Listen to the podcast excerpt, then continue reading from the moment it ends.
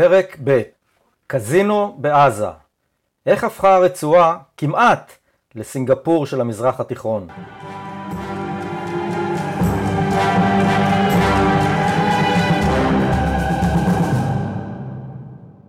בפרק הראשון של עזה, הסיפור הלא מוכר, עסקנו במערכה הצבאית שניהל שרון בתחילת שנות ה-70 נגד המבוקשים ברצועה.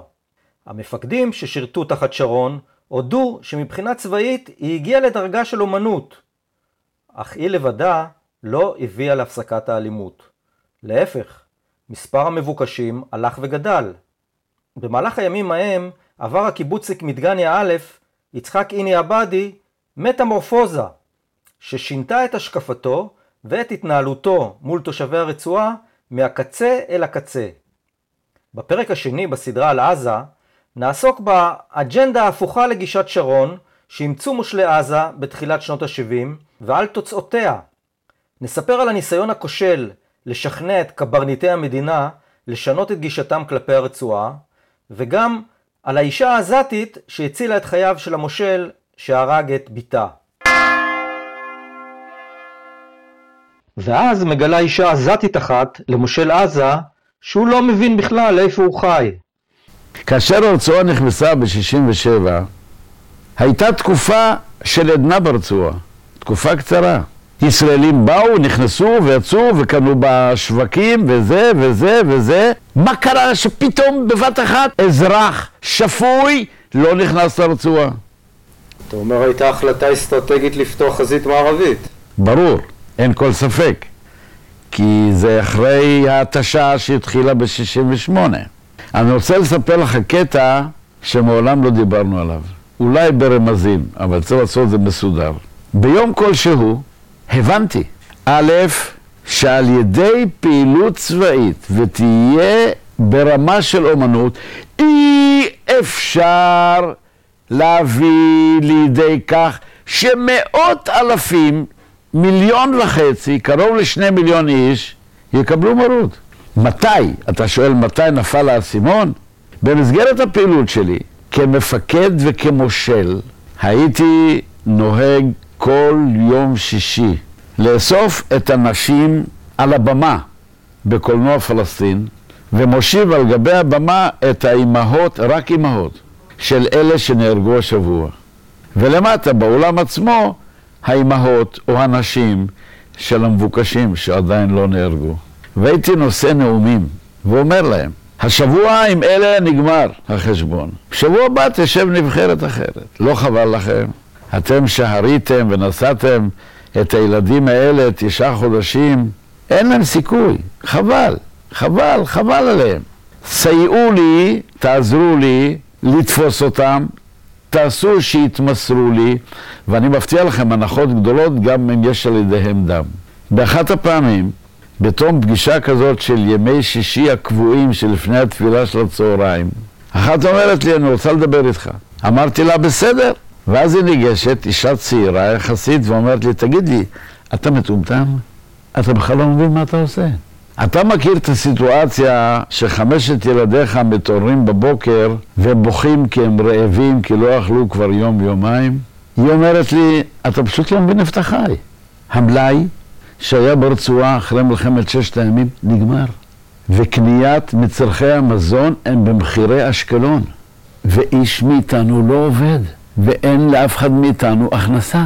בשנת 70-71 עוד לא הייתה תנועה של פועלים לתוך ישראל? חכה, על זה אני רוצה לדבר איתך. לא, ואז היא אומרת לי, תגיד, מהי המשכורת הממשלית? אמרת לה, ארבע לירות ומשהו. היא אומרת לי, אוקיי, כמה אנשים מהרצועה עובדים בממשל? אמרת לה, אני יודע כמה מאות. אמרתי, אבל מה עם היתר? לא עובדים. תבין, נזהר, כתוצאה מהפעילות הצבאית האינטנסיבית שהייתה ברמה של אומנות, והייתה חובקת הכל, הכל מת. כל פעילות כלכלית מתה. כאשר היה אירוע, הפיגוע בפולקסווגן, בילדים של אה, האישה הזאת, הוריו, קם שרון, הטיל עוצר על הכביש, שם הייתה התקרית, בין ארז לכיכר מדינה, כלומר היציאה בנחל עוז. לא ליום, לא לשבוע, לשבועות וחודשים. על הציר הזה יש שניים משלושה בתי אריזה שיש בכלל ברצועה. זה היה בחורף. זה תקופת הקטיף של הוולנסיה. אם לא קוטפים, אין הכנסה מן הפרדס באותה שנה. הפרי נושר על הארץ. אם מטילים עוצר על הציר הזה, עוצר לא 24 שעות, לא ליום, לא לשבוע, עוצר אה, בלתי מוגבל, כן. כי אין שום מגבלה. אז ברור, באותה שנה אין פרדס. אין פרדס, כלומר אין לפליטים איפה לעבוד בקטיף. והרצועה הפכה להיות לרעבה. כאשר האישה הזאת אומרת לי, היא אומרת לי, תגיד לי, אתה אחראי עלינו, מה אתה חושב, מאיפה יבוא השקל, הלירה, כדי להביא קמח לילדים? חשבת על זה? אמרת לו, וואלה, לא. אבל זה היה תחום האחריות שלי. במקביל, להיות רודף מחבלים ככפוף לאריק. זו הייתה נקודת המפנה. ואז הבנתי שאני צריך להיות גם אחראי ולשאת באחריות של התחום השני, של קיומם האזרחי של מאות אלפי אנשים, מיליון וחצי איש, זה תחום האחריות שלי. אבל כשאותה אישה יושבת איתך, מה היא אומרת לך שמציע הצד השני? ברור, היא אומרת לי, יש לי ארגז רימונים בבית, שלא מצאתם אותו ולא תמצאו אותו. כל פעם מפעם לפעם אני שולח את אחד הילדים לזרוק רימון ברחוב, בין אם הוא פגע או לא פגע, אבל הוא התפוצץ, אני מקבל שמונה לירות מהארגון, ואני מקיים את הילדים, מה אתה מבלבל את הראש? איך זה למסור לך אותם? אתה נורמלי? זה הקיום שלי. הבאתם אותי למצב שהקיום שלי זה בלזרוק רימון. מה אתה מדבר שטויות? מה זה הכנסים המטומטמים שלך? אתה לא מבין כלום, אתה בכלל לא יודע איפה אתה חי. מהכנסים האלה יצא משהו? אף פעם. אף פעם. אף פעם. אף פעם. זה, אמר, רגע, רגע, היא צודקת, היא אומרת לי, אתה יודע? אמרתי לה, אני לא יודע. אז אחר כך אני אומר לעצמי, רגע, זה תחום האחריות שלי. ישירות שלי. כלפי העם בישראל, אני אחראי על זה. ובמהלך הזמן הבנתי שיש מלחמה של גוג ומגוג בין יצחק פונדק, שהיה מפקד האזור, האזרחי, לבין שרון, אלוף פיקוד דרום.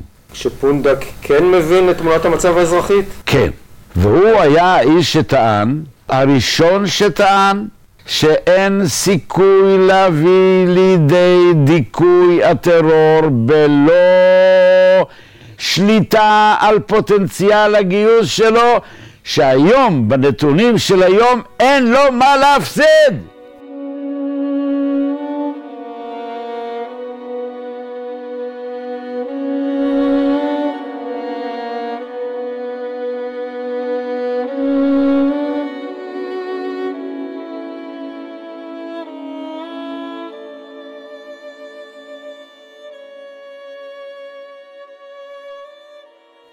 כמו שסיפרנו בפרק הראשון, רבים מהמושלים הראשונים שמינה דיין לניהול שטחי האימפריה הישראלית החדשה, שקמה אחרי 67, היו בני ההתיישבות העובדת.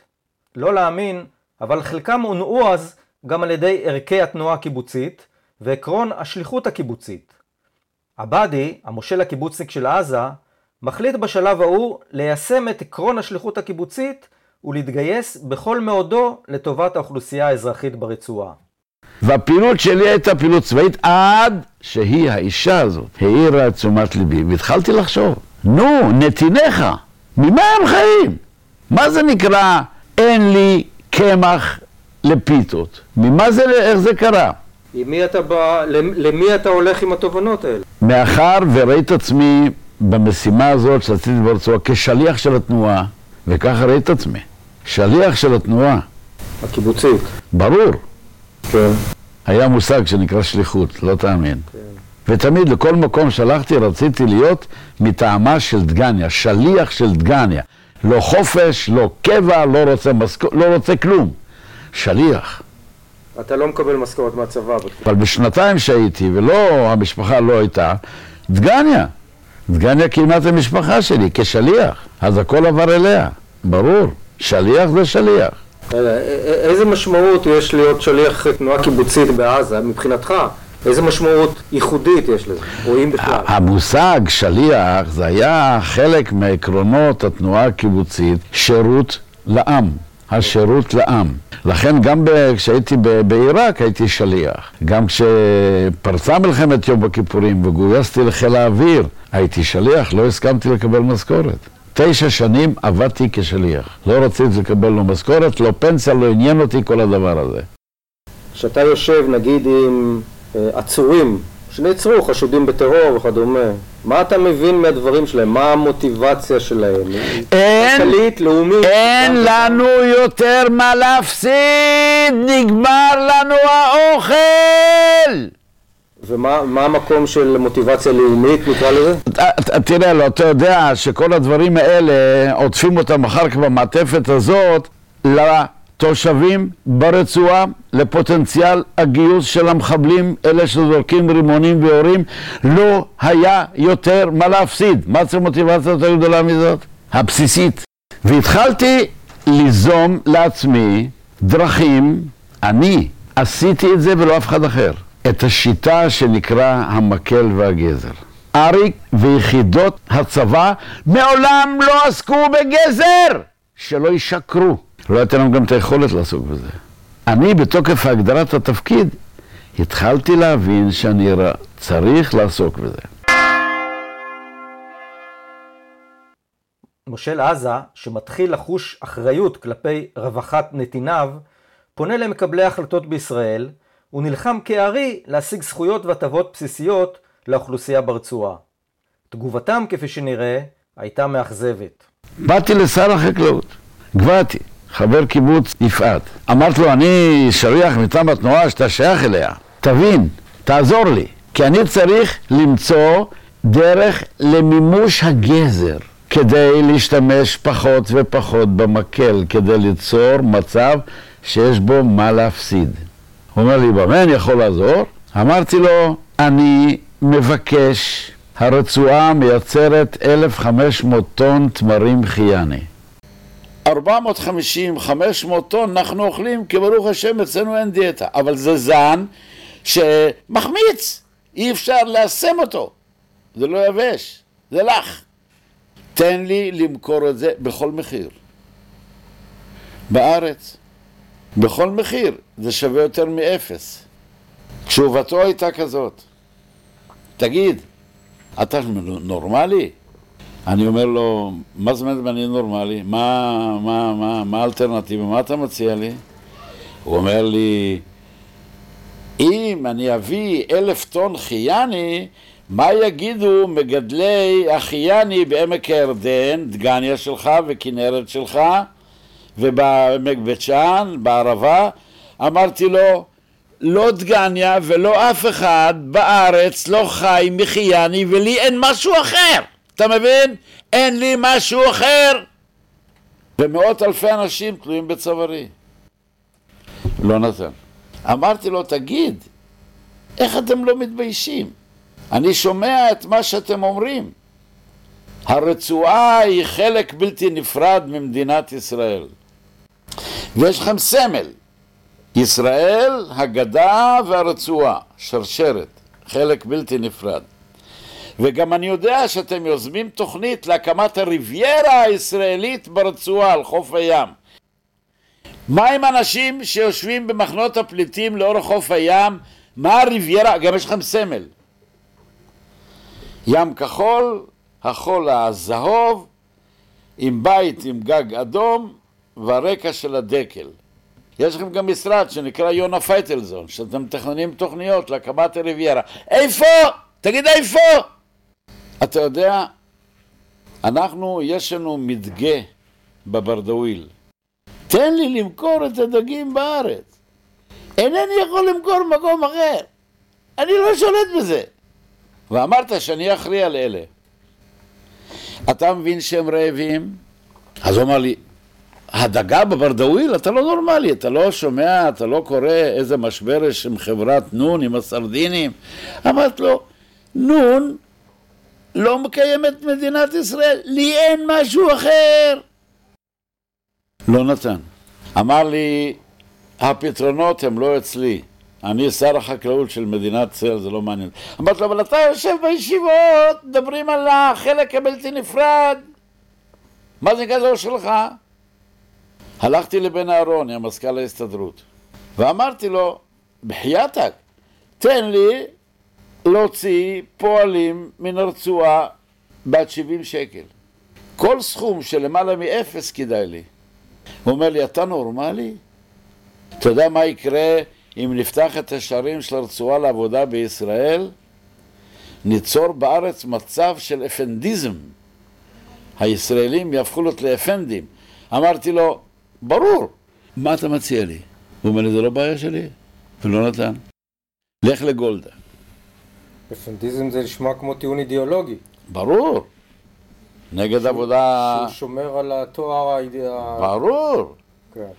אבל כמו כולם, מה אתה כן מציע לי? מה לעשות? לקחתם אותי, זרקתם אותי לרצועה ואמרתם שאני אחראים על זה, נו, תעזרו לי! לא בעיה שלי, לך לגולדה. הלכתי לגולדה. ואני אומר לה, תקשיבי, את יודעת מה זה נקרא רעבים? את יודעת שנגמר הכסף מאז מלחמת ששת הימים? וכל קנייה של קמח או של עגבנייה או כל דבר אחר זה במחירי אשקלון? היא אומרת, רובם פליטים. אמרתי, נכון, אבל הם אוכלים. כשהם רעבים, הם צועקים, וכשהם צועקים ואין להם מה להפסיד, הם זורקים רימונים. פליטים התכוונה שאונר"א נותנת להם אוכל. אני שואל אותה, אז מי אחראי? היא אומרת לי, האו"ם. אמרת לה, אה, תגידי, נייר ועיפרון, תקשיבי, מה התקציב של אונר"א, סוכנות הסעד ותעסוקה של יד האו"ם? עשרה מיליון דולר בשנה. עלה בדעתך פעם אחת לקחת עשרה מיליון דולר ולחלק אותה למספר הפליטים שיש בגדה, ברצועה ובמקומות אחרים שמחוץ לגבולות מדינת ישראל? כמה זה יוצא פר נפש? זה כמה סנט. למנת חלב, טיפת חלב, לארוחה, לחלוקת מצרכים, לחלוקת מטר בד, לחלוקת uh, סבון. תגידי, לחינוך, לסניטציה. הלא הם לא מטרת דמות מקרטון שעושים בחור והיא לא מגיבה.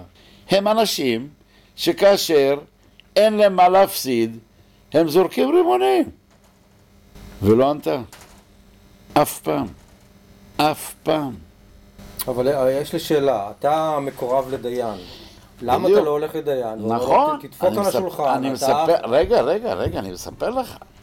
לא, אני מספר לך על הרגעים שבהם אני לומד על מה אני אחראי.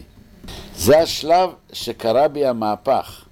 תזכור, טרור ברמה של אומנות, אבל התשתית, פוטנציאל הגיוס של מאות אלפים, אמהות, אחים ואחיות, אם הם לא יהיו שבעים, בחיים לא תגמור את זה.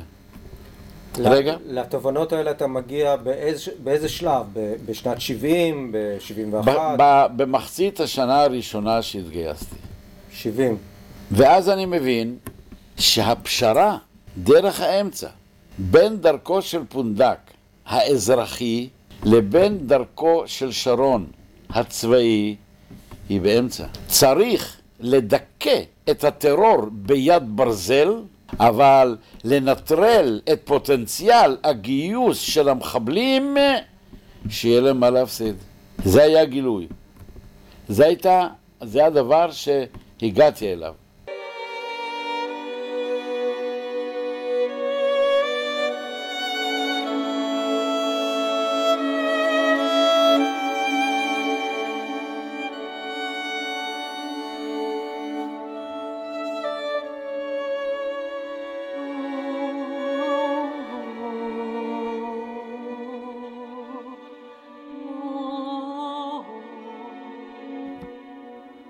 מול אדישותם של מקבלי ההחלטות בישראל וגישתו הלעומתית של שרון, אלוף פיקוד הדרום, הממשל הישראלי בעזה בניהולם של תת-אלוף פונדק וסגן אלוף עבאדי מנסה להחיות את החיים האזרחיים ברצועה.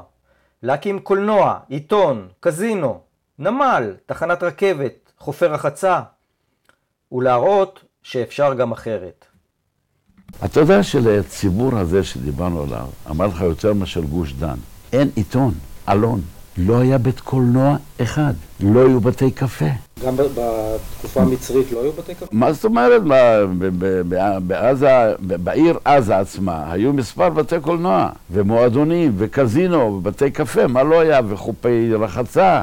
אבל היה ברור שצריך להתחיל באיזושהי התחלה שיש בה לסמל משהו. להתחיל לגרום שאנשים יבינו שיש גם מעשה אחר מעבר לטרור שראה בכל האוכלוסייה כמשתפת פעולה ולכן הוא פעל נגדה במסה. הרעב, המצוקה, חוסר העבודה, היעדר יכולת הקנייה. במה מתחילים? אז הרעיון היה במקביל להקמת מגרשי משחקים לילדים, בקרחות כאלה שנמצאים בתוך העיר. נדנדות או דברים מן הסוג הזה. דבר שבהתחלה הוא התקבל בהסתייגות מאוד גדולה מצידם. מה, הם לא הבינו מה הציונים האלה רוצים לעשות. צריך לפתוח קולנוע. לפתוח קולנוע, אז זה צריך להיות מתואם עם שעות עוצר. תמיד יש עוצר. בקיץ זה בשמונה בערב, בחורף בשש בערב. אין תנועה בערב, אין תנועה במשך שנים. אין תנועה, זה לא עוצר של יום אחד. אבל בוא תשמע. קודם כל חנויות סגורות, משתי סיבות. א', זו הייתה הזדהות של האזרחים אל מול הטרור נגדם, הטרור. העברי נגדם. ב', גם לא היה כל כך הרבה מה למכור. לאן למכור? אז הדבר הראשון שנעשה היה ניסיון להפעיל איזושהי פעילות אזרחית שיש בה התחלה של הכנסה מעבודה. לא היה דייג, אבל יש דייג. למה לא להתחיל ביציאה לים?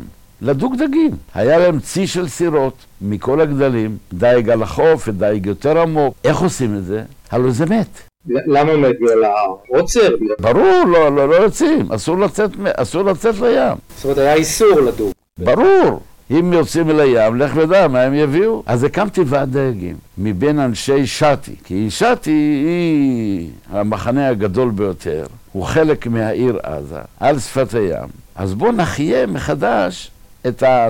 פה מתחילה התנגשות. אם יוצאים, אז באיזה שעות? לאיזה עומק? אז uh, אני לא הייתי יכול, מבלי לקבל הסכמות משרון, בשביל לעשות את הדבר הזה, ובתיאום, הקמתי ועד דייגים, שהוא היה מבחינתי הגורם שיוציא אל הפועל בקרב הדייגים בעזה עצמם את המגבלות שהחלטנו עליהן. לא אני עם חיילים שומרים על זה, אלא הם קיבלו על עצמם להיות השוטרים של מתי, איפה, לאיזה עומק, באיזה שעות, מתי מותר לצאת, מתי חוזרים. כלומר, צריך איזשהו נוהל כדי לצאת לחדש מחדש את הדייג, ונורא רציתי, לא על ידי פרסום של הוראה צבאית, שאם אתה עובר אותה עברת, אלא לעשות שהפיקוח על אותן הגבלות שלאט לאט הסרנו יותר ויותר מן ההגבלות, כדי לאפשר דייג יותר עמוק, דייג יותר מתמשך, כולל לילה עם לוקסים. אז הם קיבלו על עצמם.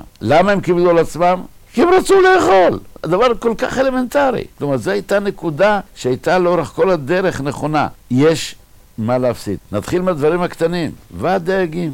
להביא דגים.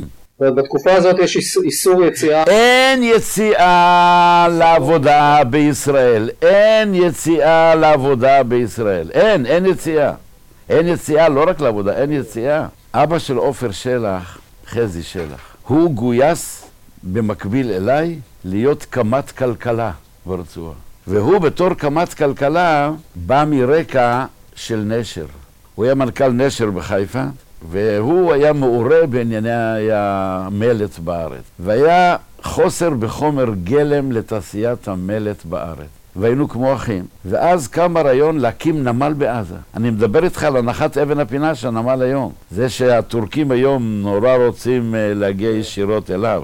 בנינו מזח מבולדרים, ועל גבי המזח הזה, שהוא מעין שובר גלים, למטה כביש אספלט.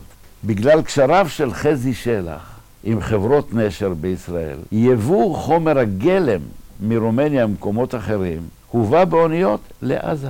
האוניות לא יכלו להתקרב למזח, היה, לא היה, זה לא נחפר. כן. האוניות היו הוגנות במרחק, סירות הדייגים הגדולות היו מגיעות אל האונייה ופורקים את שקי החומר מהאונייה, מבטן האונייה לסירות. הסירות שהן קלות מגיעות אל המזח, נרתמות אליו, משאיות היו עומדות על גבי הדרך של על שובר הגלים, ועל הגב, מהסירה על גבי קרש לגב המשאית. זה התחיל לתת עבודה. לבעלי הסירות, לסבלים, לנ... זה התחיל להניע איזושהי מערכת. אבל לנשר זה בטח היה יותר יקר. יותר זול. למה? מפני ש... איפה זה היה עולה יותר? בחיפה או באשדוד. כן. יכלו לפרוק את זה, אבל פריקה של טונה אצלנו הייתה יותר זולה. למה עלות פריקה של טונה הייתה עולה, נניח, סתם אני אומר, אני לא זוכר כמה, עשרה שקלים. אני הייתי מוכן לעשות את זה בחמישה שקלים, כי חמישה שקלים זה יותר מאפס. אם אני מביא בעבור כל טון חמישה שקלים לרצועה, אין סיכוי לא לחיפה ולא לנשר להתחרות איתנו. חמישה שקל זה הרבה יותר מאפס. ואף אחד לא הקים צעקה ולא... לא. אתה שואל לגבי הנמל? אני לא זוכר שהייתה צעקה. מתחילים לעבוד. דייג, נמל, להחזיר את החיים למסלולם. פתיחת בית קולנוע, הקמת עיתון, הקמת מועדון. לא שלא היו בעזה קודם, היו. היו מספר בתי קולנוע, היו מספר עיתונים, אבל הכל מת בתקופה הזאת. ובדרך כלשהי נפרס המחסום לעבודה בישראל. מתי זה מתחיל? ב-72. תעשה רגע חשבון. 30 אלף איש כל יום הביאו 100 שקל. תבין, כל יום נכנסו לרצועה שלושה מיליון שקל. מאפס. זה עולם אחר לגמרי. החל משבר פנימי בינם לבין עצמם. הם מתו לצאת לעבודה. כדי להביא פיתה להביתה. החלה ההתנכלות האשפית לעבודה.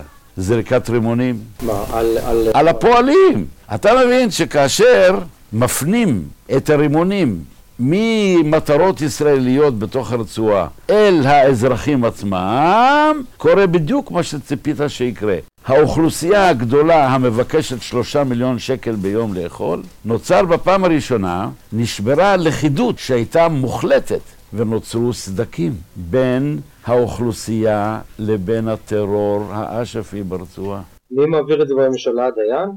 כן, כן.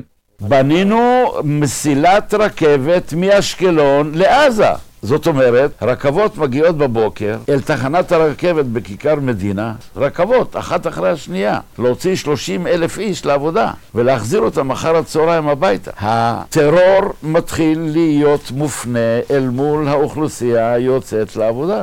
מתי הפסיקה תנועת הרכבות מעזה החוצה? במלחמת יום הכיפורים. מישהו היום יכול לדמיין קצין ישראלי שמתעסק בפרטי הפרטים של החיים האזרחיים של אנשי מחנות הפליטים בעזה? כן, פעם גם זה היה חלק מתפקיד הממשל הצבאי. זה לא מספיק. יזמתי רעיון של הקמת ועדי שכונות. כל שכונה משכונות העיר, או כל יחידה מוניציפלית כפרית, תבחר מתוכה ועד, כאשר את הפעילות המוניציפלית של ביוב, מים, חשמל, אשפה, החלפת צינורות לכתרים יותר גדולים, תעשה על ידם.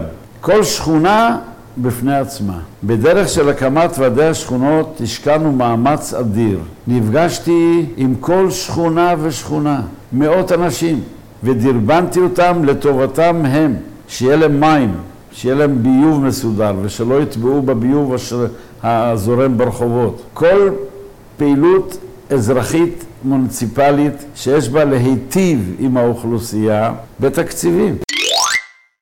למרות שהאלימות ברצועה לא חדלה לרגע, הממשל הישראלי מצליח לפתוח את שערי הארץ לעבודת פועלים עזתיים.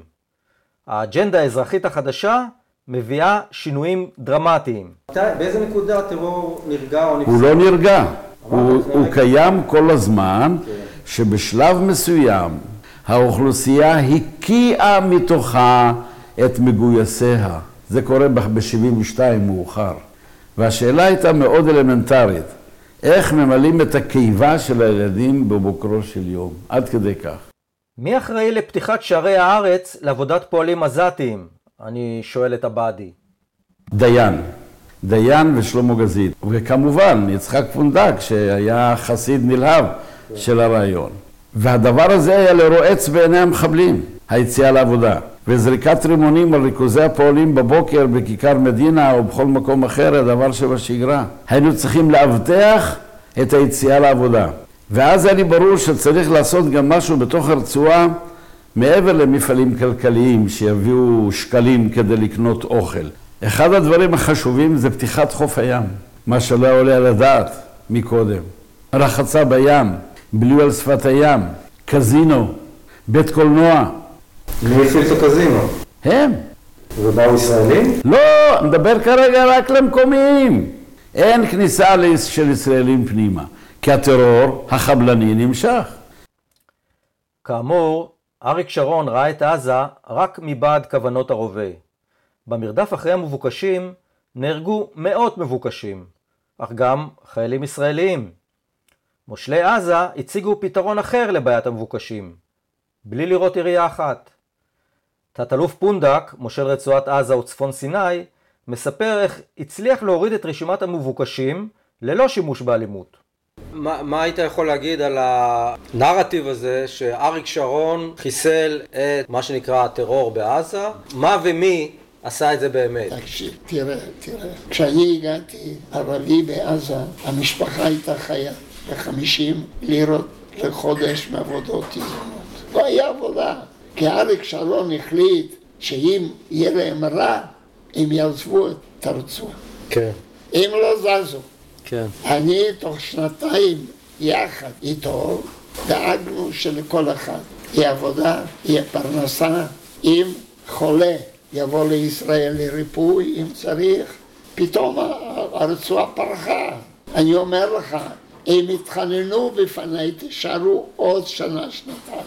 וזו הסיבה שהאלימות ירדה?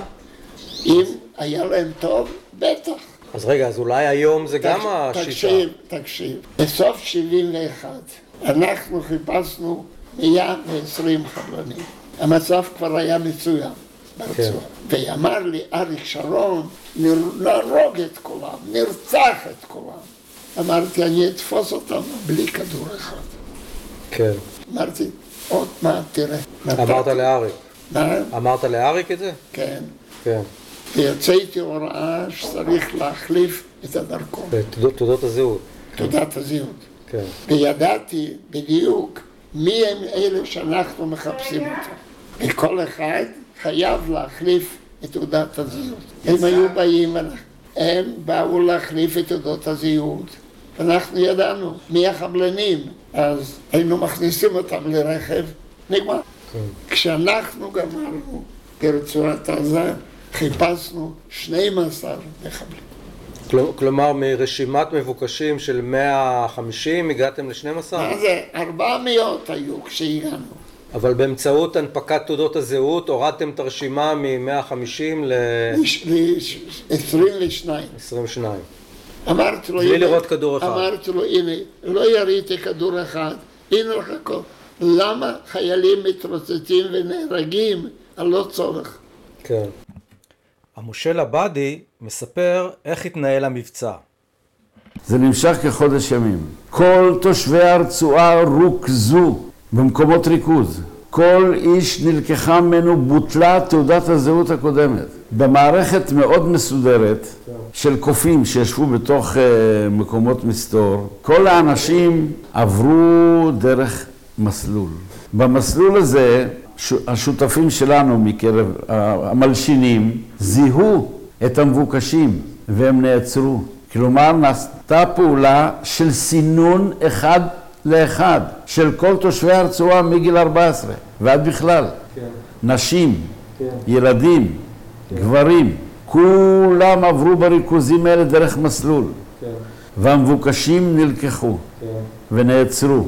תעודת הזהות החדשה שהונפקה הייתה לא ניתנת לזיוף, לא נדבר כרגע איך עשינו את זה. ולהיות בלי תעודת זהות ברצועה זה נקרא דין מוות. אתה לא יכול להתקיים בלי תעודת זהות. החלפת תעודת הזהות היה מבצע שהקיף את כל החיים ברצועת עזה. כולם עברו את הסינון הזה, וכך עצרנו המון מבוקשים בשיתוף פעולה יחד עם האזרחים. לא קרה.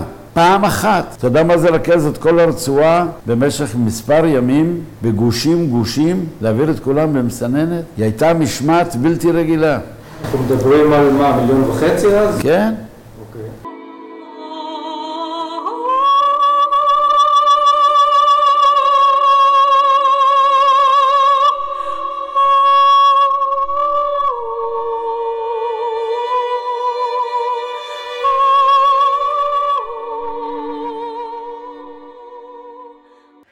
המושל, סגן אלוף עבאדי, שמחלק את זמנו בין הריגת מבוקשים לבין הפעילות האזרחית, זוכה להערצת התושבים.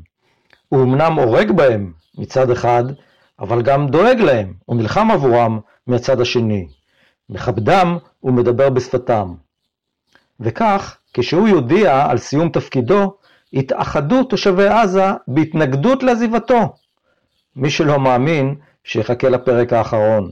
האם בתקופה הזאת אתה ממשיך באופן פעיל גם באקט הצבאי? זה המנדט שלי. איך בנית את הפרסטיז'ה שלך כמפקד בעל אוטוריטה? בבוקר נתת את ההוראות המתאימות ובערב אה, נכחת בהלוויות ו... תראה, אני, מל... אני בשטח, המפקד בשטח. כן. אני הייתי מפקד הכוח הצבאי והמושל האזרחי. אתה מפקד בעצם על המרדפים אחרי המבוקשים? בוודאי. לא יכול, לא יכולה להתבצע פעילות צבאית, אלא הם עושים אותה מאחורי הגב ובלי רשות. והיו כאלה. שרון עשה כאלה. בלי שנדע, מאחורי הגב ובלי רשות. זה הביא כמובן למשבר שקרה בסופו של דבר. וכשאתה נותן את הפקודות, או מפקד על פעולות, אתה מוצא לנכון שיש אה, קורבנות בין המבוקשים, לבוא להלוויות שלהם. למה? אני הצטיירתי ביניהם כמיטיב. לא גמרנו לזכור את כל המפעלים האלה, אבל תבין, פעילות מוניציפלית, עבודה בישראל, נמל, דייגים, אה, קולנוע, עיתון, בתי ספר, מגרשי משחקים, זה עולם אחר לגמרי, כל זה לא היה. עכשיו, המפגש במסגרת הקמת ועדי השכונות, הרי נפגשתי עם אלפים בכנסים, לשכנע אותם. דיין אומר לי, אני רוצה לבוא יום אחד למפגש כזה. אמרתי לו, אתה מוזמן. בסוף המפגש הוא אומר לי, אני לא הבנתי את כל מה שאמרת להם, אני רוצה לדבר אחד מהם. הוא שואל אותו, תגיד לי, למה אתם באים? למה אתם נענים? למה אתם מסכימים? הוא אומר לו, מה זאת אומרת? הוא מדבר כמו ג'ורג' חבש, הוא מדבר לטובתנו. דיין אומר לי, תגיד לי, אני אומר לו, זה נכון, מה אני רוצה? אני רוצה בטובתם. המהלך הזה יצר שבר בין האוכלוסייה הרחבה הגדולה שרצתה לאכול, שרצתה איזה שהם חיים נורמליים אל מול הקבוצה שרצתה שככל שיהיה ברצועה יותר גרוע יהיה יותר טוב. אז, אז יהיה נכון אם אני, אם אני אגדיר את זה כך שבבוקר נתת הוראות חיסול? כל היום, כל היום, נניח היו פעולות שנעשו ביום ובלילה. המרדפים. ברור, הייתי נוכח בכולם. לא ששלחתי את הסגן או את הקמב"ץ, הייתי נמצא בכולם. הם היו יודעים... הם הכירו... שאתה הרגת את המבוקשים? תראה, הם ראו אותי עומד בראש הכוח. הם ראו אותי כל יום עומד בראש הכוח. והם ראו אותי עוסק בפעולות דייג, נמל, ליציאה לעבודה, ועוד אלף דברים מהסוג שלא נמנה אותם עוד פעם. כשאתה בא להלוויה של מבוקר, זה אתה, זה אתה נפל על משפחות. כל ה... אני אסביר לך. כל ההלוויות הן הלוויות מבוקרות. לא רציתי שתהיינה הלוויות המוניות מחשש למהומות. מי כן יכול היה? המשפחה הקרובה. הייתי הולך אחרי האלונקה, רץ מהר, מחליף, בלי להתקלח, מחליף בגדי סוג א', עומד לפני הקבר ומצדיע לו. בערב הייתי מגיע לאימא שלו או לאשתו עם אה, שק של קפה לנחם אותה. איך, איך הם קיבלו את הם השתגעו ממני, הם לא... הזה? הם, הם פשוט... הם הבינו שאם יש, הם האמינו לי שאני רוצה בטובתם, בטובתם האזרחית. שזה ברור לגמרי שמי שרוצה בטובתנו האזרחית צריך להרוג את המחבלים. לכמה הלוויות שמבוקשים הלכת? עשרות. אין, לא, אין, עשרות? בוודאי. ובאף אחד מהאירועים לא ניסו לפגוע בך? אף פעם. הלכת חמוש להלוויות? לא, תשמע, הייתי הולך אליהם הביתה, בתוך המחנות. הייתי הולך בלי נשק. אני בג'יפ עם נהג, את הנהג הייתי משאיר בחוץ לשמור, הייתי נכנס לבד. מתיישב על יד אשתו או על יד, או על יד האימא שלו, בלי נשק. למה? כי בדרך שכזאת הם יצרתי אצלם את ההרגשה שהם אחראים לביטחוני. הם ידעו שאתה לא חמוש? אני הולך, יכול להיות שהוא סתיר בפנים באיזה אקדח, אבל זה לא העניין. עוזי או קלאץ', לא לקחתי על הגב אף פעם, על הכתף אף פעם. אף פעם. ולא פעם, כשדיין היה בא לבקר אותם, הם נכנסים למחנות, כמו שהם נכנסים, יורים אותם מרחוק, היו רצים, לוקחים אותי על הכתפיים. ודיין אמר לי, אני הבטחתי לרוחלה שתחזור חי. למה אתה הולך בנשק? אמרתי לו, זה לא, לא הולך ביחד. ואני לא יכול להופיע לנחם אבלים עם נשק. זה לא, זה לא הולך ביחד. היו עמיתיך, קצינים בכירים, מושלים, שנהגו כך? לא. חוץ ממני, כולם ובלי יוצא מן הכלל היו שפוטים של אריק שרון. והוא התנגד ואמר רק דרך אחת, דרך הכוונת. אריק ידע שאתה הולך לא חמוש? ברור. והוא הגיב על זה? אבל דיין לא רוצה לשכנע אותי שאני אלך חמוש, אז הוא ישכנע אותי. מה, הייתה עמדתו של דיין בכל הקשור לתפיסת העולם האזרחית שלך כלפי... מצוין. הוא, הוא, הוא היה בדעת... בוודאי, בוודאי. אל תגיד שלי, תגיד שלי ושל פונדק, כי צריכים להיות uh, נאמנים. באזור הדמדומים הזה, בין הכובשים והנכבשים, שבו הכל אפשרי, גם הסיפור הזה על ההצלה המופלאה של המושל בידי האישה העזתית, שהוא הרג את בתה, ייאמן. אתה זוכר, סיפרתי לך על אימא שבתוך כן. הבונקר, מתחת בית השימוש, זאתי האימא וכאן היא חופרת. זה הבונקר. למה היא חופרת? הלוא הבונקר היה תחת בית השימוש שלה, ובתוך בית השימוש ישבה הבת שלה כבת ערובה יחד עם המחבל שאותו חיפשנו. אז אתם אמרתם לה לחפור? היא כן, היא רצתה להוציא את הבת שלה. כן. כי אנחנו פוצצנו את הבונקר מלמעלה. אה, זה אחרי הפיצוץ. זה אחרי הפיצוץ. אוקיי.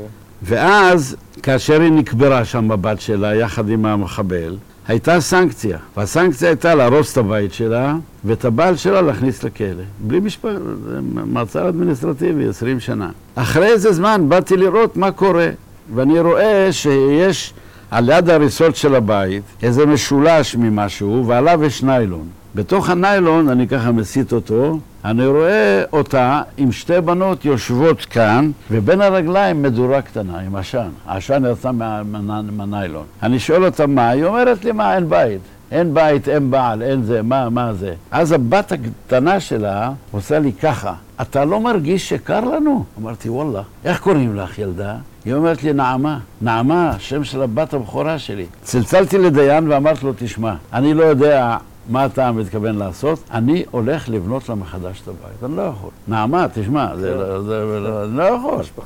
אז הוא אמר לי, לא אמרת לי, אני לא יודע, תעשה מה שאתה מבין. והתחילו, בנו את הבית מחדש. והיא אמרה לי, שחרר את הבעל שלי מהכלא. אמרתי לה, אני לא יכול, לא יכול, את הבית סידרנו, איכשהו בנינו. אני לא יכול לשחרר אותו. היא אומרת לי, אבל אין לי מה לאכול. אמרתי לה, תקשיבי, כל יום ראשון בבוקר, את באה אליי למפקדה, אל תדברי איתי, לא שום דבר, תלכי, יקבלו אותך, הם כבר ידעו, וייתנו לך את מה שנשאר, מנות קשות מהשבוע שעבר, ותאכלו. עבר זמן, והייתה באה כל יום ראשון ולוקחת את מה שנשאר, אורז וזה, ו- ופה ושם. יום אחד אומרים לי, היא מחפשת אותך. אני אומר, מה העניין? קראתי לה, היא אומרת לי, תקשיב, אתה מכיר את השכנים שלי? אני אומר לה, בטח. היא אומרת לי, הבן של השכנים, יחד עם בן דוד שלו, מתכוונים בזמן שאתה נוהג לבוא לבקר אותי אצלי בבית, על יד בריכת ההגירה, לשים לך מערה ולדפוק אותך. אל תבוא דרך שם. האמא שהרגתי את הבן, את הבת שלה. החזירה לך טובה. החזירה טובה. ואז אמרתי לה, בסדר גמור, ביום שני אני בא. תדעי שביום שני אני בא.